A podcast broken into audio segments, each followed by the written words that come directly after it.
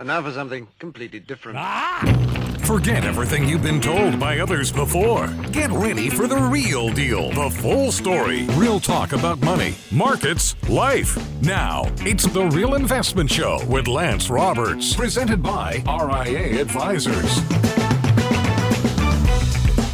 Good morning welcome to the show. Of course, it's the Hump Day edition of the Real Investment Show, which means uh, Danny Ratliff will join me this morning. So we'll be getting into uh, why homes are so expensive. This is going to be the, the big conversation today. And, and it's not the reason that you think. And, and, it's always interesting because we want to blame all these factors on why we have, have high home prices. And it really comes down to one. And we'll talk about that this morning. Um, but outside of that, yesterday, of course, Apple's big reveal yesterday. New iPhone 15. And yes, it costs more.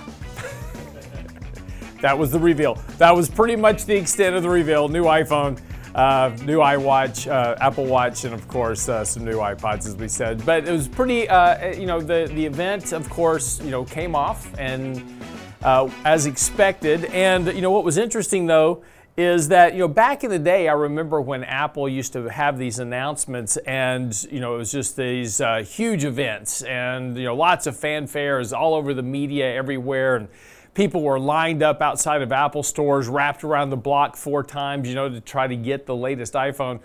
And, and now it's pretty much becoming, yeah, you know, kind of a yawner event. And yesterday, uh, the stock actually sold off after the event, which is also kind of very unusual compared to what it used to be back in the day as we all get older now. Um, back in you know the, the early 2010s, 11s, when they make these announcements, um, stock would be rallying 5, 10, 15% a day. Uh, not so the case yesterday. Uh, overall, though, Apple remains in a fairly good position here. Trend is positive. So, again, nothing really going on here. Again, these major mega cap stocks continue to drive the overall market. If you take a look at the advance this year, X, the AI stocks, right? Apple, Microsoft, Google, Nvidia, Tesla uh, the S&P really is, while it's up, you know, 17% for the year overall with those AI stocks, you strip those out, the return this year far weaker uh, for the rest of the S&P. So again, it's really been f- pretty much a function of these guys driving the markets. Continues to be the case. Uh, Apple getting fairly oversold short term, but on a short term sell signal as well. So keep a watch on that. Could see a little bit more downward pressure. Uh, the 200-day moving average currently about 164 on Apple. So there's certainly some risk to the downside here in Apple shares short term. Long term, it's where money flows are going to hide, as is always the case. So just remember that that you've got a passive indexing effect supporting the stock. But again, that doesn't negate the possibility of a bit more decline in the stock price uh, temporarily, particularly as we have this issue with China going on. And, and again, this is really going to come down to the consumer ultimately as to who can afford, you know, a phone, right, of, of, this of this size, and, and these phones are getting much more expensive. Um, and, and again, as, as we take a look at what's happening with consumer spending, certainly starting to see some cracks in consumer spending. Wage growth on an inflation adjusted basis is declining pretty rapidly now. You know, so we had this big surge in wage growth. Remember back in 21 and 22, we had these big jumps in wages, and we were like, oh, this is, man, you know, the, the wage growth is just roaring back. And it was because we had terminated a lot of jobs and we had shut down the economy. So we're hiring all these back, uh, people back. And, and then, of course, employers were competing with each other, trying to get the employees to come back to work. And so they were paying more wages uh, to get them to come back to work. Well, now that's over, right? We're back, we're back fully employed. The, the demand is dropping off here. So now there's not such a demand to hire employees to fill gaps needed to meet demand, that's over with. So now wage growth is declining, and that's declining at a time that also consumers are running into the real problem of now having to make more payments, right? All these moratoriums and, and uh, you know, forgiveness programs that we had on certain debt, that's all gone now, right? All that extra stimulus money that was coming in that was helping make people, uh, helping people make ends meet, that's over. So now all of a sudden, wage growth is declining as all of this underlying, you know, uh, cost is coming back. And I'm not talking about just inflationary pressures. I'm talking about the lack of stimulus that was there. Uh, you know, increased child tax credits, uh, extended unemployment benefits, all that's gone. And now the you know these rent moratoriums and, and house payment moratoriums, everything else that we had going on, that's over. And now student loan payments are restarting uh, on October the 1st. So the, the last vestiges of those supports are now leaving at a time where inflation adjusted wage growth is declining and, and actually it's declining fairly sharply here. Uh, so this really puts a, a, a potential crimp on consumer related stocks, Apple being one of those consumer related stocks. Now, just full disclosure, we're long Apple in our portfolio, but we've owned it for a very long time. But again, this is a short-term problem, you know, for the markets, and not just for the markets in general, but also for the overall economy. Is that at some point we're going to have to balance out this issue between economic growth and valuations, and that's going to be a, a topic that we have in our newsletter this weekend. Is kind of reviewing valuations of the market. Uh, so we'll have that out on Saturday, but we'll be going through that in a little bit more detail, looking at where we are currently on valuations versus history and what that tends to suggest, particularly when you're starting to move into an environment of higher interest rates, which always suggest lower valuations because of the, cor- of the correlation between higher interest rates and slower economic growth. So again, We'll get into all that this, in this weekend's newsletter. But here's what you need to know before the bell this morning. Uh, the markets did, you know, sell off just a little bit yesterday following the Apple announcement. We actually rallied into uh, the announcement yesterday. After the announcement, kind of a bit disappointing. Markets sold off, but again, still well defined here in terms of you know kind of this pattern that we've been in. We have this very defined kind of uh, issue uh, currently of this wedge pattern being built here between these declining tops and rising bottoms, that, that price compression is becoming a bit more uh, complete here. So again, prices are going to have to make a move out of this compression range fairly soon in one direction or the other. This morning could be potentially a catalyst for that. Expectations are, of course, for CPI to print at the core right around 0.2%, but at the headline could be as high as 0.6. But Again, if we see a number that's 0.6, 0.7, that could lead to a fairly big decline in the S&P, and that's estimated could be a one and a half to two percent decline in the S&P if the inflation comes in a lot hotter than expected this morning. Of course, a much weaker print at the headline would also be a boost for stocks. Uh, could be one to two percent on the upside if headline inflation comes in weaker than expected. So again, we're back to kind of these in, inflation games, but importantly, keep a watch on this kind of this wedge that we're building here because this is going to eventually compress and, and the market is going to break out in one direction or the other. We're still currently on a buy signal at a fairly low level. The markets are not extremely overbought, so there is fuel here for an upside move in stocks. But again, we could have a bit more pressure here in the short term because of this inflation report. We've got the Fed meeting next week. But once we get past that, we're going to start moving into the seasonally strong period of the year, October, November, December, and portfolio manager positioning going into year end. So again, there is still an upward bias to the markets. You certainly want to want to kind of keep playing that side right now until the market tells you differently, but could have some volatility this morning. Uh, around this CPI report and what it comes out and says. Now, remember, whatever the headline inflation number is, that's fine. What the Fed looks at is the core, and then tomorrow we have the producer price index, which is the other inflation gauge that the Fed looks at, also at the core. So again, it's the core that matters, much less than the headline, which is volatile due to energy prices, food prices, etc. But we'll see what the market says and how it reacts today, and of course we'll update you tomorrow on where we are. But again, uh, buckle up. This morning could be a little bit uh, volatile uh, in the market because of this inflation report. That's what you need to know before the bell this morning. When we come back, we'll pick up with Danny Ratliff and get into why housing prices are so darn unaffordable. Don't go away.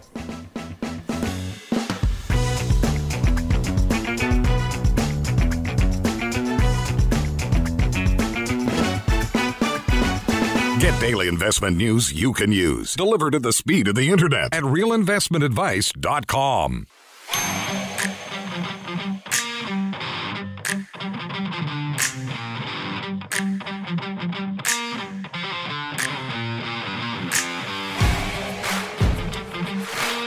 And welcome back to the show this morning. I'm Real Science Roberts. Danny Ratliff joining me. Danny, good morning. Hey, good morning. Yep, it's Happy Hump Day. Yes, sir. Um, So we've talked about this before, and I thought this was interesting because Danny, I think Danny and I actually had this conversation previously at one point, and then this morning on Market Watch was an article talking about the one percent down payment is here. Is it a win-win? Should cash strap buyers avoid it? And the answer is yes, you should absolutely because you can't afford the house if you can't afford a down payment. Um, you know, there's a there's a bit of of responsibility as we've talked about before to buying a house, and the first thing is, is if you can't afford to save up a 20% down payment for the house, you can't afford the house. And that just tells you that your cash flow isn't in a good position. If you come up, well, you know, things are expensive, you know, and I want to really move into a house. I know what you want to do, right? We all want to live in a house Absolutely. Um, don't come at me. I lived out of my truck for three years, so you know, you have to you have to decide what's more important. So, but yes, we all want to live in a house because that's what's pitched to us. That's what we're told by the finance, by the by the real estate groups, by the National Association of Realtors, by the the the uh, you know the homeowner uh, associations. All these people say, "Oh, you have to own a house." Zillow, right? Ads, you know, here's where your home is you're all told you have to buy a house, but there's no rule or law that says you have to buy a house, right? There's all this stuff that's thrown out at you. It's like, oh, well, if you're renting an apartment, you're just throwing money away. Wait till you own a house and see how much money you throw away owning a house.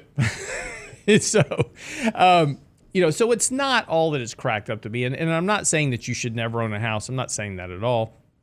But what I am saying is, is that if you can't financially afford to save up the 20% down payment, there's another problem that you need to solve first to create the cash flow. Because think about it this way: the down pay, if you can save up the 20% down payment, what that says is is that you also have the free cash flow available to keep up with the home ownership expenses and and home and and Danny will tell you, I will tell you, anybody that's owned a house will tell you, it's always something right? It's a refrigerator, it's a dryer that goes out, it's a washer that needs fixing. You got you got a leak around a window. You've got a, a, uh, just this weekend I had to have an AC guy come out because the drain pan in the in the uh, the drip pan in the AC was overflowing because the line had gotten clogged. You know, it's just always something. Right. And it's $500 here. It's $800 there. And look, it's never a $50 thing right? It, the guy that shows up is like, okay, it'll be a $150 trip charge, and then I'm going to tell you what's wrong with your property. You know, it's always something. So if you can't afford to save up to 20% down payment, right? And I know that takes time. I know you're anxious and you want to buy the house. You got to get into it today because just gosh darn it, I'm tired of renting. I get it. But if you can't save up to 20% down payment, that tells you there's there's another problem. And when you get into the house, you're going to find out all these other things. In fact, all these there was a bunch of studies out just you know recently after all these millennials took their stimulus checks and went out and bought houses that almost 80% of them were disillusioned with the house the house they bought because they were buying them sight unseen because you know, there was this rush to buy a house. I have money, I got to go buy it, right? Money's burning a hole in my pocket. So they were buying houses sight unseen. They were buying houses in neighborhoods that weren't particularly great, uh, but they could get into the house quick you know, and just all these mistakes. And then they then they realized the cost of the ownership. And and so 80 over 80% of them were very disillusioned with the home ownership process after having jumped into to home ownership. So, you know, now this so this is the background for this story. And I thought it was interesting. And I just want to read to you a clip, and I'm going to turn it over to Danny because he's just foaming at the mouth over here. I can already tell. to drum up business right? Oh, so, so again, you know, interest rates have gone up, right? Interest rates gone up. Refinancings have fallen off the roof. I mean, who's going to refinance a 2% mortgage into a 7, right? I mean, just so mortgage companies are dying right now. They just don't have any business. With mortgage rates at a multi-decade high, business has businesses dried up for mortgage lenders. A few home buyers are keen, aren't keen on taking out a 30-year mortgage with a rate of over 7%.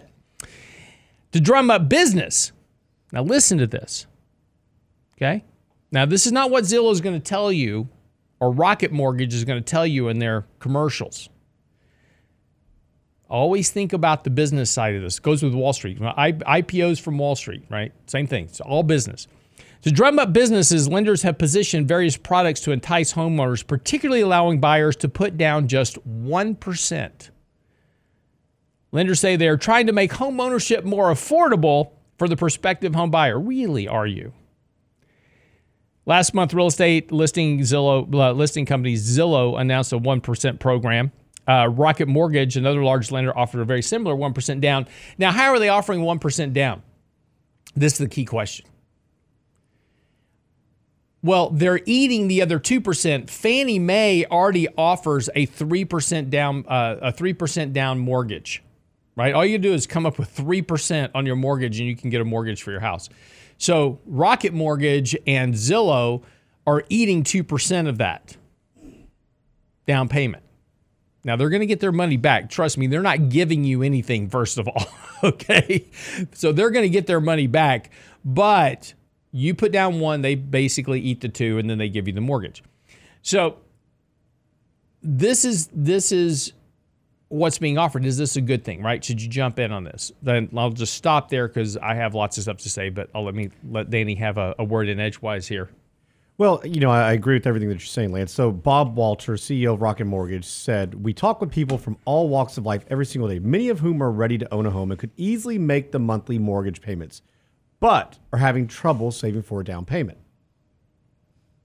So that makes no sense. It makes no sense. Exactly. So you can make the mortgage payment, but you can't sit there and save. So you don't have that emergency fund. You don't have the financial vulnerability cushion. You don't have the ability to save for that down payment of, like you said, what, maybe 3%? percent mm hmm And ideally, it needs to be much more. And so they go on to say that this is actually a good thing because if somebody needs to walk away, they're not out so much money because if the house goes upside down, you need to leave. Mm-hmm. You're not losing eighty thousand dollars. Right. You're only going to lose, say, six thousand. So it says if a home buyer puts down three and a half percent on an FHA mortgage or one percent down on a Rocket or Zillow mortgage, that person may be more likely to say, "Let it go. I'm only losing six grand." It's a much bigger pill to swallow than if you're losing eighty thousand. Well, right. obviously. Now, mortgage companies ideally want you to have some skin in the game. But that just shows you where we are in this environment. And if you cannot afford all the things you just mentioned, Lance, I mean, look, people are disillusioned. If listen, I, I can tell you this: if my if my dishwasher breaks, the washing machine's breaking too. Probably AC is going out in the car. Right. I mean, it seems like when it rains, it pours. Right. Right. Everything happens at once. And it's unfortunate that you know we have this. The, the American dream is that we need to own our own home. And, and look, home ownership can be fantastic, but you need to understand what it what the actual cost of it is. And that's where people, I think, go. You know, they go the wrong direction here with this, feeling like they have to get into something. And we see we see a lot of young, you know, new families mm-hmm. make this make this mistake. They have to get into a home. They get into one. They may, you know, number one, they may be house poor. Um, they can't afford to do anything else. I mean, when I was much younger, I saw a lot of friends do exactly that. But then you start thinking about, okay, well, how long are you actually going to stay there? Now you're starting a family. Is it still the right place, right school district? Mm-hmm. Things you weren't thinking about at the time. Average homeowner stays in a home for seven years. But we see a lot of times somebody that, that flips this much quicker. Now you're in an environment like we're in today where interest rates are much higher. You've got a lot of other things going against you at the moment. The housing market has still remained relatively elevated depending on the, the area that you're in. It's a tough one, right? Mm-hmm. I mean, you're going to have to see a lot of things go your way, especially if you're looking at which many people look at it as an investment, not a place to live. Right. And you know this, and, and look, and, and, and to your point, that's exactly kind of the crux of this, which is if you don't have twenty, you know, say the house is you know three hundred thousand, whatever, so you're gonna put twenty percent down on the house, so you got sixty grand into the house. To your point, it's much more difficult to just walk away from that. You've got skin in the game, but more importantly, if you've uh, you know, again, going back to the, the fact, I know it sounds terrible, and we're going to talk about why we have a housing problem after the break it's not what you think or what many people think. There's a couple of factors outside of this. But, you know, if you got 60 grand into the house, first of all, you're that means you had that cash flow to save up over time. This goes back to the, the beginning premise of, of all this, which is there is a, a function of being financially ready. Not, you know, everybody in, in, in, an ideal world, everybody should live in their own home. I, I, you know, I absolutely agree with that. You should, you should have your place, right?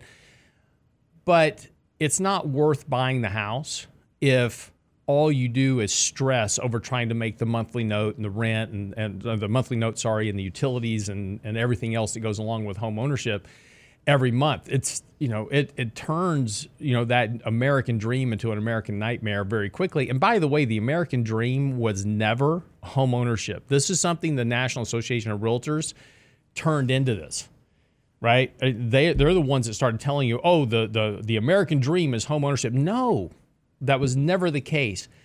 The American dream was being able to come to America with two nickels in your pocket. And there's plenty of stories of this, of people that immigrated here from other countries and with no money and then built very wealthy lifestyles for themselves. Well, became very successful, built businesses, uh, you know, from from hair products to a whole variety of other things.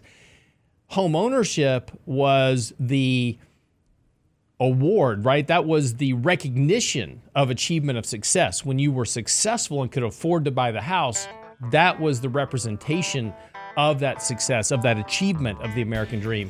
The real estate market has turned that completely upside down and is now creating poor people that own houses. Yeah, and you're right. It was the reward. And unfortunately, that 1% down payment, even 3.5% down payment, you don't have that same satisfaction or pride in the home ownership. Mm-hmm. This one once did because they're right. You can just walk away. Well, no big deal. Not my house anymore. I'm not. I don't have the skin in the game. Yep. And the reward is the big, big part of it in the sense that you know they change the narrative and why, because it benefits them, not you. Right. And we'll talk about that when we come back from the break. Don't go away.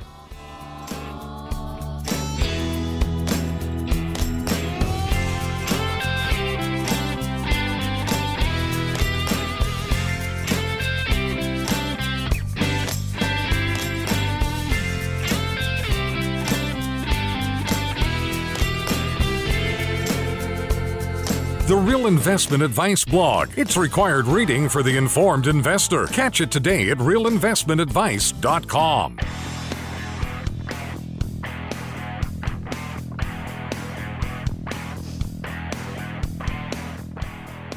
So in 1990 and 1995, it took about 20% of your income to pay for your house.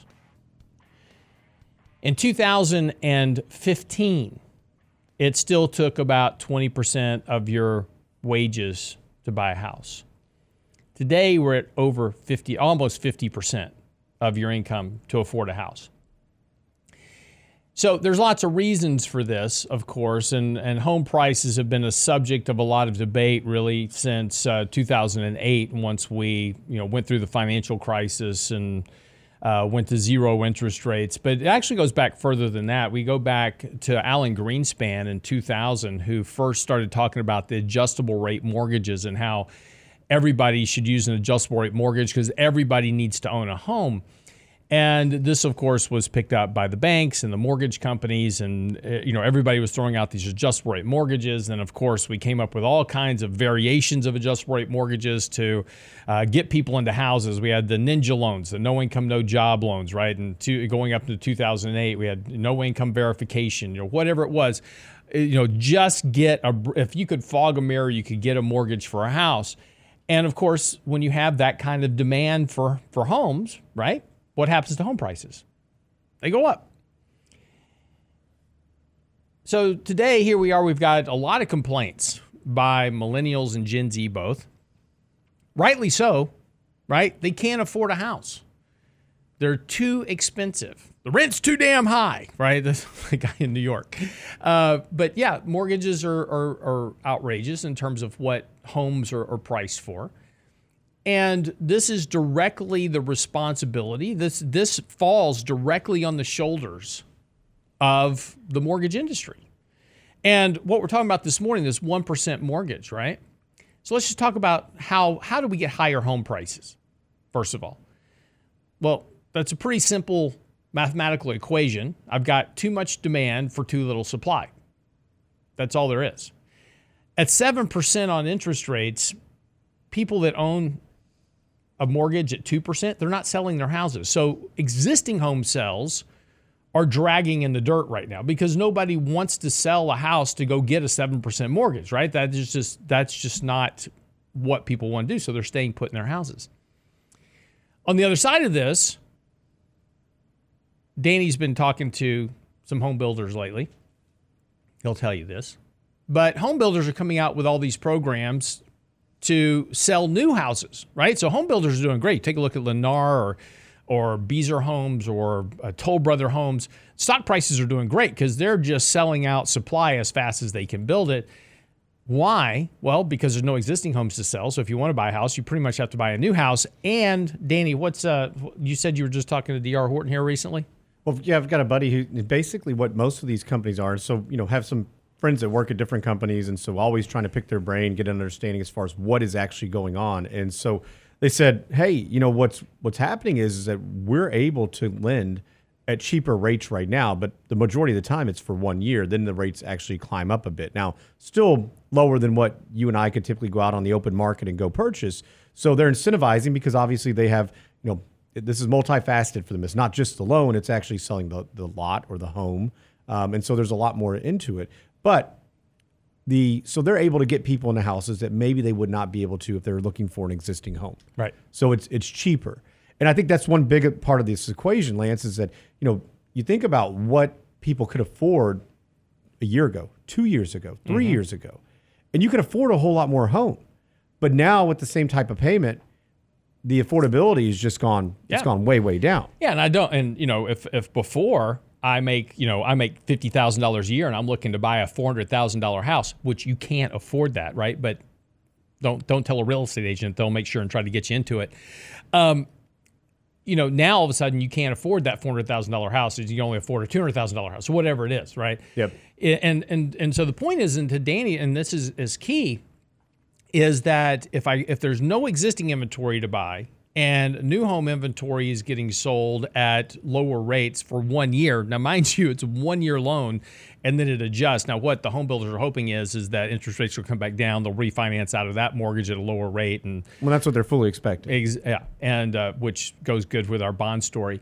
Um, but you know that's what they're expecting. They'll be out of this loan in a fairly short period of time. They'll have their house sold, all good. But the point is, is all of this drives demand, and when you have limited supply and a lot of demand, you're going to have higher prices. So.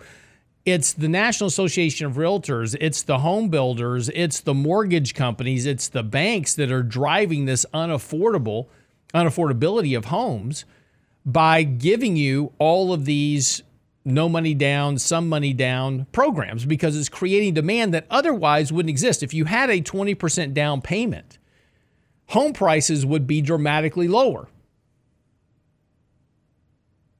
because you would have fewer buyers. And when you have fewer buyers, you have less demand, prices have to come down. But see, we don't want that. This goes back to the whole propping up of the economy started back in 2008. We don't want home prices to come tumbling back down to reality. We don't want those things because of the economic pain it would cause to get things back in line with where they need to be relative to incomes and job growth and those type of things in the economy. So we keep making the situation worse by trying to get people into houses they can't afford or cars they can't afford. No money down on cars. We keep we keep creating this problem because we don't want to go through the economic process that's required to get things back to a level of normality where things are affordable and economic demand runs on its own ground right? Without all these supports. So you know it's interesting that we're talking about all these very things and it's the actual you know it's like oh i can get to a house for 1% think about the consequence of that you're causing the problem that you you're, you're complaining about wanting solved. so Well, we are, but I, but for many people, there's no other choice. I mean, look, I get it. Inflation's higher, interest rates are higher, Sure. everything is more expensive. So it's difficult for many households to save. I mean, you look at what median household income was; it fell by 2.6 percent from 21 to 22. I suspect that it's probably somewhere in that mm-hmm. same range here for mm-hmm. 23. We'll find that out here later.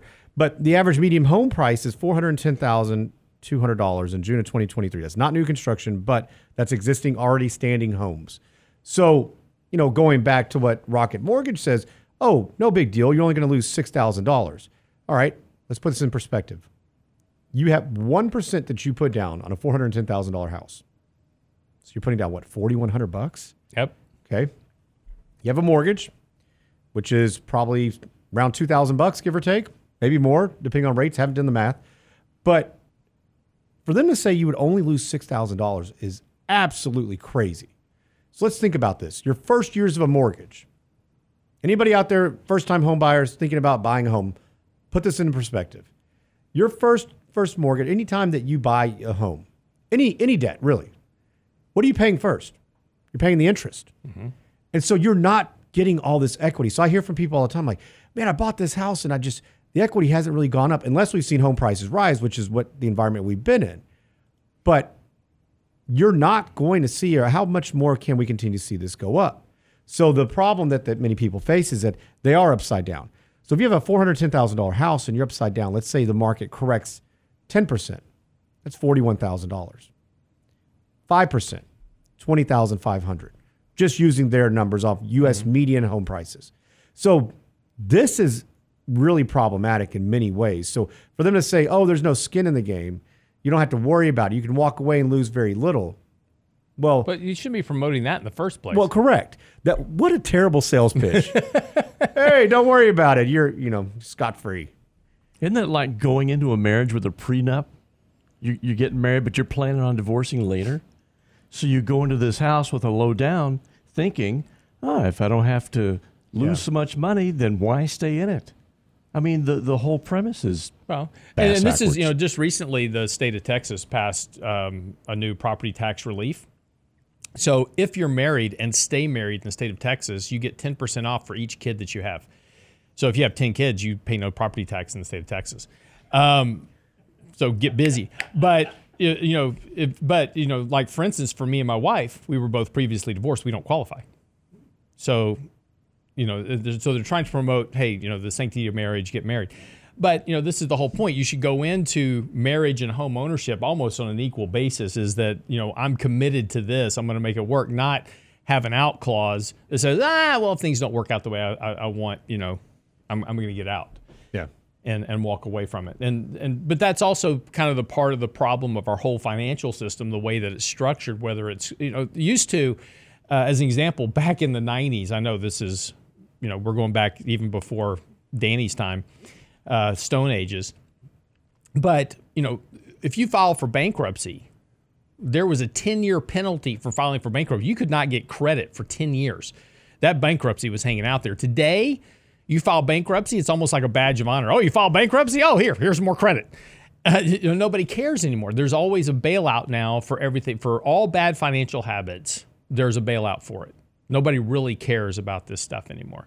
Um, and that's that's great, right? You can make all these bad financial mistakes, get quickly back up on your feet, but that's not in in incurring better financial principles across the financial landscape. And I'll read all these articles, and we'll talk about one when we come back from the break about how good baby boomers have it relative to Gen Z and millennials. There's a reason.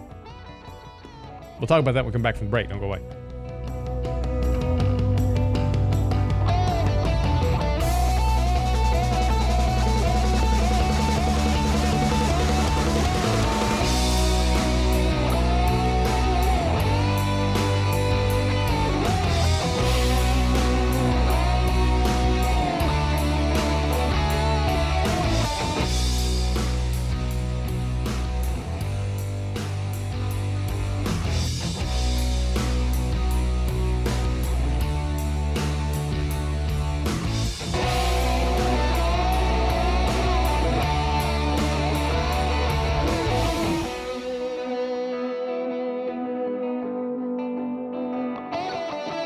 Get daily investment news you can use, delivered at the speed of the internet at realinvestmentadvice.com.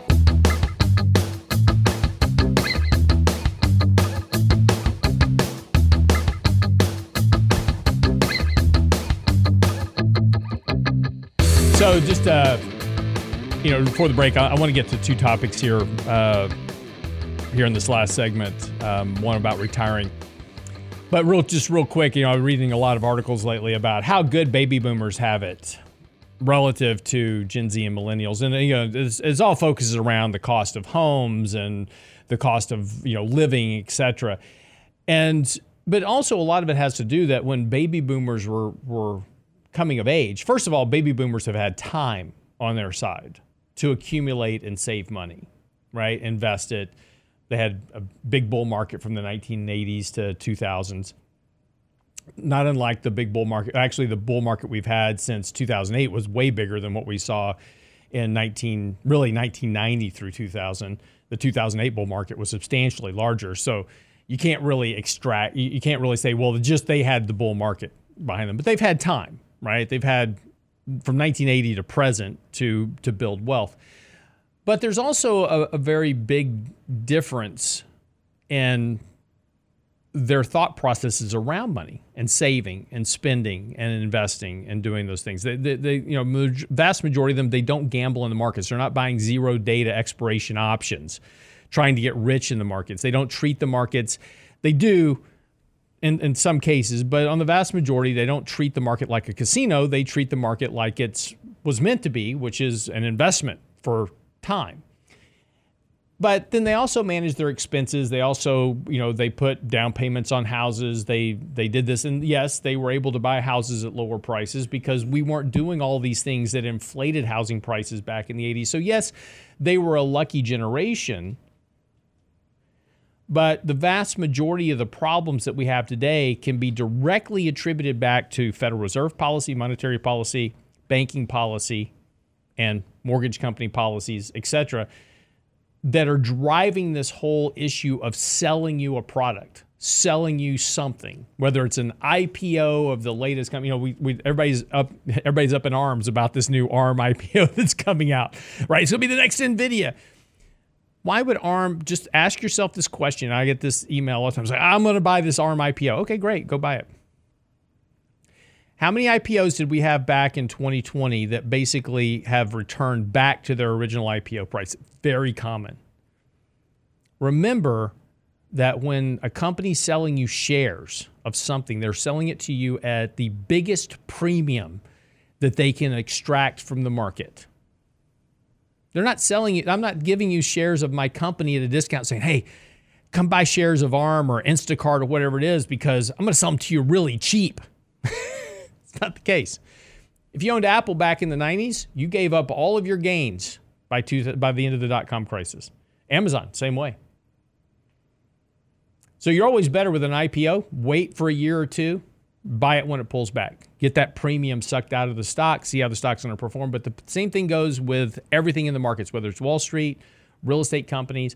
You can trace almost every financial problem we have today back to somebody selling products somewhere to people and then encouraging them to buy them using more debt, more credit, whatever it is, instead of teaching and educating and promoting fiscal responsibility because that's not good for the economy, right? That doesn't sell products. For people to be financially stable and for people to be financially responsible, that doesn't promote the sell of debt, which is what drives the economy. So that's my rant for this morning. Well, I think it's funny. So um, we touched on a lot right there, but the IPO deal. You know, the average company that does an IPO is about eight years old. Yeah. ARM's been around since 1990. Everybody acts yeah. like it's like the, the hottest, new newest thing, thing right?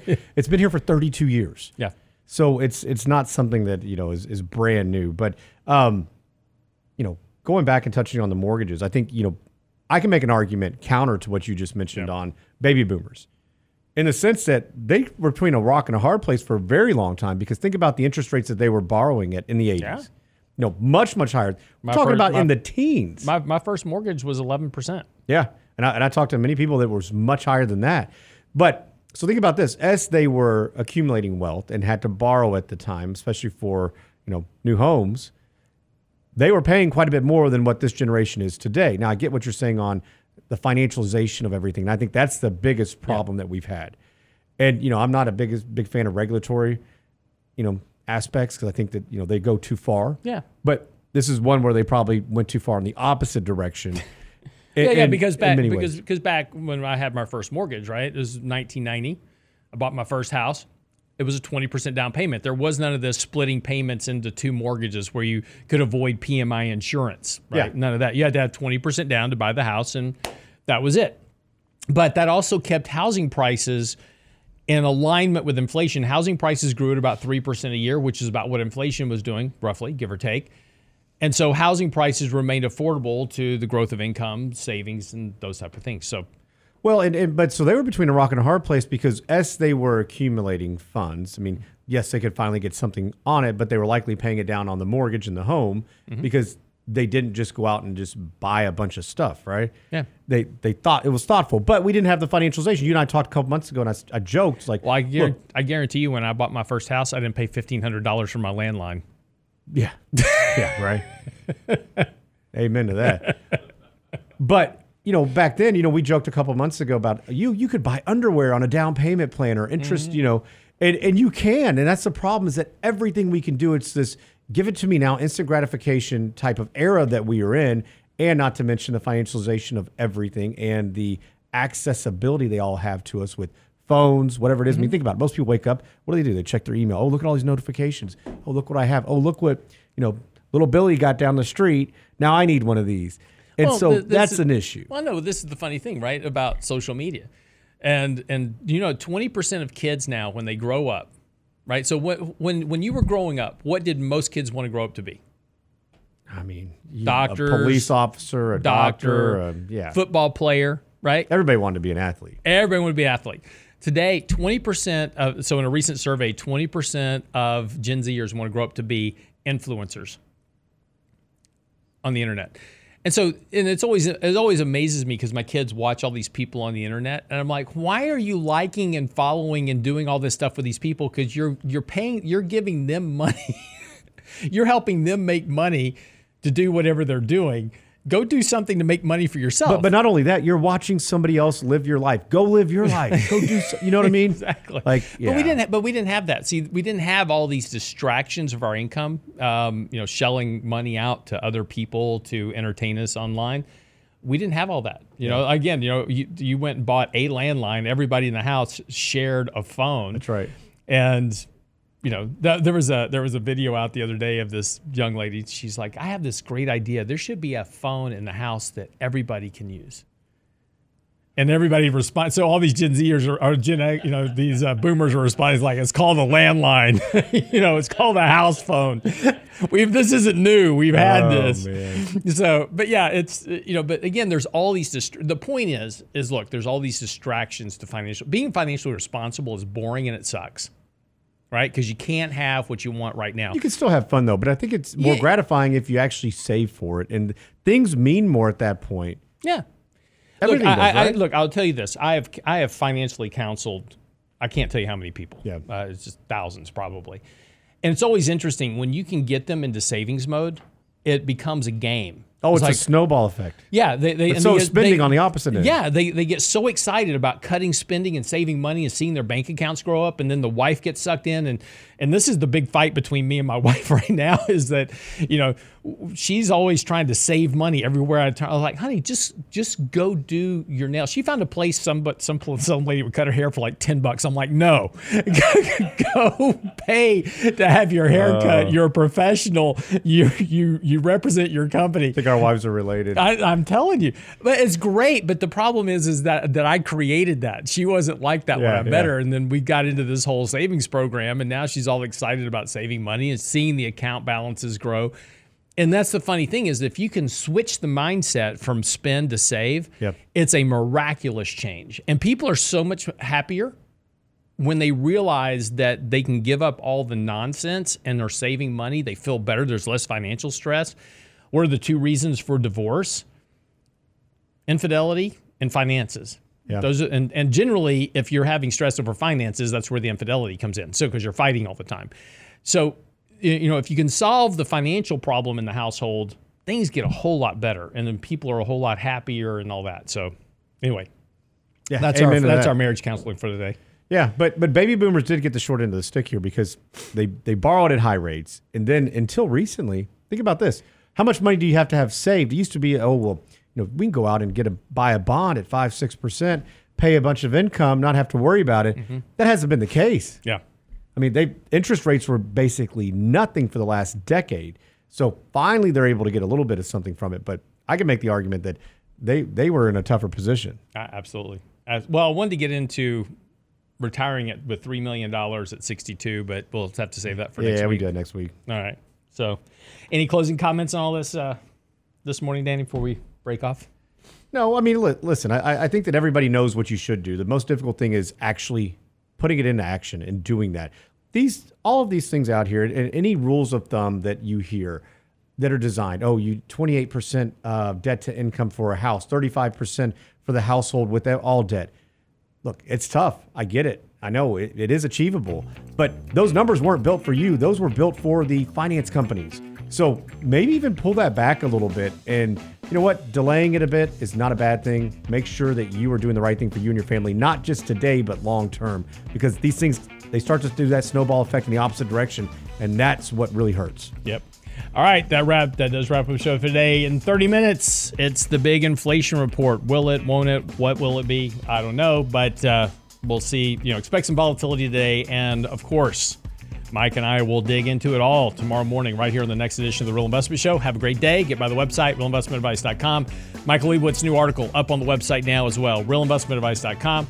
Have a great day.